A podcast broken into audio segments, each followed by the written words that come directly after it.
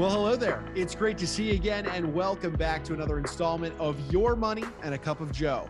I'm your host and moderator, Ryan Ruff, but you knew that already. And we've got Joe Calao joining us momentarily, star of the show of Calao Wealth Management Group. He'll be with us to dive into another wealth management related conversation. And I'm excited about this one today for a, a number of reasons, but probably most of all because we've skated across the surface of this topic before in past conversations, but today we're taking a little bit of a deeper dive into it. What I'm talking about is really this idea of succession planning for family businesses you know, as Joe and I have hit before, family wealth can be a little bit of a sticky situation to navigate sometimes, and getting everybody on the same page when it comes to the goals and the aspirations of the wealth. That's that's step one. Boy, is that ever so important. But when it comes to having a family business, a true family business within those ranks of the family, and then the succession process and that planning coming along, boy, there can be some opportunities for uh, for problems to initiate. And I'd love to, you know, bring Joe on and, and get our conversation rolling on this front. So let's go ahead and get get him up here. Joe, good to see you. How you doing today? Doing great, Ryan. Great to see you. I'm excited for today's topic. Yeah, me too, Joe. And I, I, think a safe place for us to start would be to say that family conflicts, man, boy, can they wreak havoc uh, when uh, it comes to a family run business. I mean, especially when it comes time to transfer that ownership of the company to a you know a younger generation so joe let's just start with that high level overview let's get our audience warmed up to this topic how important is a succession plan overall when there's a family business in the picture ryan it is paramount to have a succession plan laid out communicated and reviewed regularly leading up to the time of that change right? Let's think about this for a second. Only 30% of second generation businesses and only 10% of third generation businesses succeed. That's due in part for many factors, but part of it is because the succession plan may not have ever been put in place or laid out and communicated properly, right? There are eight different ways a business may continue on for internal, for external. And so if they're internal and it's going to family members, whether they run it or they're just inheriting the stock and hiring somebody else, making sure that transition is laid out and executed is paramount. So let's talk about that today, shall we? Yes, please. So I think a good place to might even get us started is to back up a step almost and say, uh, you know, Joe, how would a family that has a business in their ranks assess just their overall need or whether they have a need for succession planning in the first place? Let's start by saying everyone has a need. Why? The business owner, when it's a going entity, is there to take care of both technical and people aspects every day. But when it transitions to the next generation, if there's a 70% failure rate, and making sure that the 30% are going to succeed, the business owner has seen and experienced ways to overcome to be successful to get you to the point of transition. So if that's the case, why not? Why, why doesn't everyone have a succession plan for both the technical and the people aspects of the business? Right. So you should lay it out in fine detail and explore all the possibilities as much as possible a couple of years in advance, if at all possible. And it usually is possible. They don't think that way, but they should lay it out in advance, talk it through, back test it to some extent, or stress test it, to use another term that we've talked about on other podcasts, stress test it with the people in place to see if it will hold up for that next generation. So Joe, we've we've now touched on the why. Let's get into the how. How should a family that owns a business just start this process of ultimately creating that well, you know, executed succession plan? Well, you want to make sure that the plan is flexible and adaptable because let's take for example, Ryan, if the kids are going, grown up kids probably at this point are going to work in the business, you want to make sure that they're capable. And if they're not, something in the plan has to be determined. If they're not, who then steps in and who's going to make the determination if they are capable and able to stay in that position. So flexibility is the key and adaptability is the key. Who's going to be in charge? Who's the final decision maker in all of this? And is everyone working in the business or are, are there some stockholders but not working in the business? All of that needs to be addressed in your plan, but make it adaptable and flexible and review it from time to time because you never know something could happen to one of those kids unexpectedly or someone may decide you know i thought i wanted to work in the family business but no i want to go off and do something else and on my own. And so if that happens what happens in a case like that? So flexibility adaptability and reviewing it periodically are all an important part of the process of making sure the succession plan is in place and ready to go Sure, and and it's a well-oiled plan at that when you've got those three elements at play, Joe. But I would imagine if it's not a well-oiled plan, those three elements aren't at play on a regular basis, the opportunity for issues arises. So talk to me about this idea of family conflicts and boy how that can enter the picture and how a well-crafted succession plan can keep family harmony afloat. I, I can think of a time uh, where I had a business owner who was passing away and he was aware of it and didn't do the formal succession plan. And he thought in his mind, we've gotten along great as a family all these years. I have no doubt they will continue. And unfortunately, today there is acrimony amongst mom and the sons. And in that regard, they haven't gotten along and one says, I know he would have wanted this, and someone else says, I know he would have wanted that.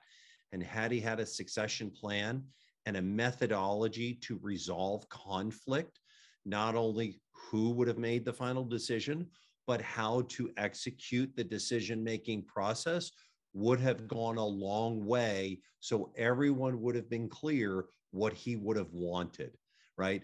Everyone thinks they know what he's wanted. I also heard a different story from their stories, ironically. And so you can, if you lay it out in print, it's there for everyone to go back and it's memorialized as the guiding principles and values for the future generation. The business has not been the same since that time, Ryan. Yeah, I, I can totally understand why and how that how important ultimately that is to get into the weeds really of the succession plan. Literally, like you just mentioned, Joe, the decision making process itself in the event of conflict. I mean, that is so granular within that succession plan, but boy is it ever so important to avoid issues like the collapse of a you know a household name maybe of a, of a family business so joe beyond the the family harmony element let's dive into now maybe just how a well-crafted succession plan could also just help address the technical issues of the business itself. How, how does that happen? Yeah let's talk technical for a second right? I mm-hmm. think of several topics that come into play. Taxes. So the passing of the business from one generation to the next could have taxable implications. How do those taxes get addressed? Who pays them? What's the timeline? How does that get paid so that's one of the areas of technical area expertise. Of, of course, the business and estate planning attorneys should be involved, the accountant should be involved, but making sure all of the advisors to the person and to the entity should be involved in the decision making and recommendation process right? So that's that's one for example. Understanding who the players are from the family and understanding what they're going through personally so, for example, if a family member is in divorce or going through a divorce or potentially going through divorce, what happens to their shares if that were to happen? Or if somebody were to file for bankruptcy, what happens to their shares at that time? So, having the succession plan in place for some potential legal aspects to the second generation or if it's then a third generation business, right? What happens to shares at that point? Or if someone were to pass away, do they then go to that third generation of heirs? Or does it come back to then the operating generation along the way? These are all questions that the founder, if you would, has to address, or the operating uh, generation has to address so they understand what is it that they want to see going forward. Now, Plans, Ryan, are always best when put in place, but we talked about adaptability and reviewing, right? Because it's not going to solve everything. At some point, you could still have somebody that's so upset that acrimony sets in and a lawsuit could come around. So it's designed to be a plan, but it won't satisfy for everything.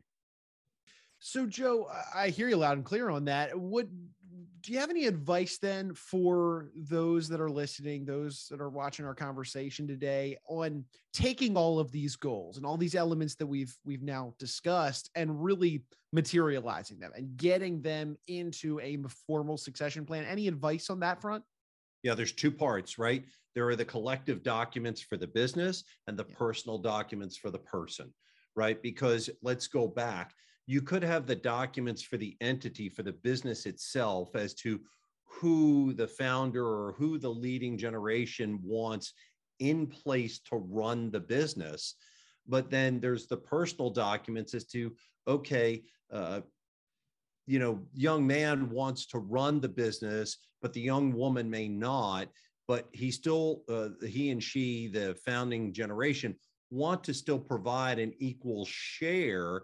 And so we've talked about, for example, in a previous podcast, life insurance.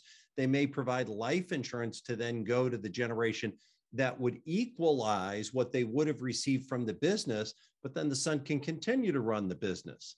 And so that way they can equalize what happens. And so the collective documents for the business and the personal documents for the personal estate can help satisfy both entities. And having somebody overlook both sides of this is very important. Still being adaptable, still being reviewed, but something that's looked at as an overall wealth planning strategy. Joe, as you're going through some of these conversations with clients eh, that are going through the succession planning process, uh, do you ever find that there are issues that maybe they're not even aware about that had they not addressed them, boy, would they have been some unwelcome surprises? You know, are there any kind of red herrings, if you will, to be on the lookout for when going through this process? Yeah, I think part of it is in the crafting, but the review process, right? Did something miss something at the time, or did something get overlooked, or was it, oh, that's not important? We'll get back to that later. And then it wasn't reviewed. And sure enough, it wasn't. So there was indeed a, a, piece of property that wasn't reviewed, that was part of the business for one business owner that was in his personal name when he passed. And it should have been in the personal name. And it did create some logistics, legal logistics the family had to go through to sort of equalize things out. But because it just accidentally got overlooked within either the document signing process or the review process. That was just one example of someone missing something somewhere along the way. We're not sure who it was, and it really doesn't matter at this point. But being able to oversee all of it at some point and having that reviewed helps to have those few things that may have been missed not be missed in the future. Joe, you had mentioned earlier about the importance of making sure that the plan is looked at over time and adhered to over time. And my my knee-jerk question is almost why? Because you think of the succession plan as that you know you're preparing for that moment right that the ownership is transferred down okay that moment's done we're past it why is the plan still relevant talk to me about why it should really be adhered to over time because it is there's there's a lot still up in the air floating. Ryan, don't we always hear when there's a change in Congress that tax rules are changing? Isn't that almost a perpetual conversation every two to four years? And when that happens, the numbers change, which then impacts tax changing, uh, tax uh, tax preparation, and then the potential structure for a business or the potential succession planning for the business owner. So, yes, it's constantly changing. And knowing that they may raise or lower the estate tax exemption or any other capital gains tax, for example, if those numbers then change, that could impact someone's plan. And if it impacts their plan, we ought to review that. And so that's one of the small things that people don't think about, but then they need to think about. They may not have to spend a whole lot of time we may just go right back in, look at a wealth plan, and then say, yes, everything's fine. Great. We're done in 15 to 30 minutes. But on the other hand, and I've seen business owners this year say, you know what, what I designed 10 years ago doesn't change, it needs to change drastically. Their picture may not have changed nearly as much as the rules have changed. And so, from that standpoint, they need to review their plan. Sure, I, I appreciate that because it, my my thought was, you know, once that transition of ownership happens, okay, is there that need? Well, okay, there's a lot that can still change within the financial landscape outside of the business, and therefore those changes will impact that succession plan. So appreciate you clearing that up, Joe. And uh, you know, Joe, as we're kind of bringing our conversation to a head on on succession planning overall, uh, uh, you know, obviously it's something that you work with on your, you know, with your clients at Calao Wealth Management. Frequently. If anybody's out there listening, watching our conversation today, maybe they're interested in reaching out to you and your team to just get that conversation started, to really pick your team's brain. How would they go about getting in touch with you guys? give us a call reach out uh, reach out to us through the internet i think the thing that i want them to consider is how much have they communicated and they may not be comfortable talking all about it they might like us to just come in and sort of moderate the conversation right? Have the conversation, the organizing conversation of what they want to communicate, and we can lay out a timeline and topics and then just go through the succession of the succession plan, if you will, right? Because they understand that they want the business to continue, which is why they've taken the steps to even consider how does the business go forward but then making sure that all of these checks and balances are laid out in a methodical manner that they can then be successful no one builds this up to only see it fail, right? They want to see it continue. We can help them do that. I look forward to the chance to do that. Awesome. Well, Joe, hey, look, I so appreciate you carving some time out of your day to walk us through succession planning. Is there any final thoughts you might have on this idea of, you know, really what I've gathered from our conversation today is that by by implementing a well thought out succession plan, you can maintain family harmony and address the technical side of things to make sure all the I's are dotted and T's are crossed and the business stays afloat properly moving forward. Anything, any final thoughts you want to share with our audience before we go? I do. I want to share one more. It's as much about the people as it is about the product or the process, right? It is as much about who you have in place and how to help them as it is about the going entity because oftentimes it is the people that makes the business successful. That's the area that i look forward to helping with the most. Awesome. Well joe again thank you for your time today. We appreciate you jumping aboard and i'm looking forward to chatting with you on the next one. Thanks ryan. Have a good one Alrighty, awesome. Well, hey, look, we want to take one final moment, as always, to thank you, of course, our audience, for joining us on today's episode. And you've heard me say it once, I'll say it a thousand times. If you like the content today, you enjoyed the conversation, please comment on the show, subscribe to it on the platform you're checking us out on, and then, of course, share this information with friends, family, business owners, because these conversations, they're meant for you guys. They're ultimately meant to tap into Joe's experiences within the wealth management world, and then, of course, help maybe apply them to your own financial portfolio and we've got a lot of great conversations teed up for you down the road that we'd hate for you to miss out on.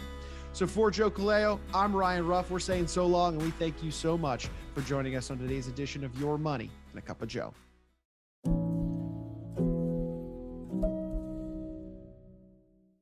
This presentation is for informational and educational purposes only and should not be relied upon as investment advice or the basis for making any investment decisions. The views and opinions expressed may not be those of UBS Financial Services Incorporated.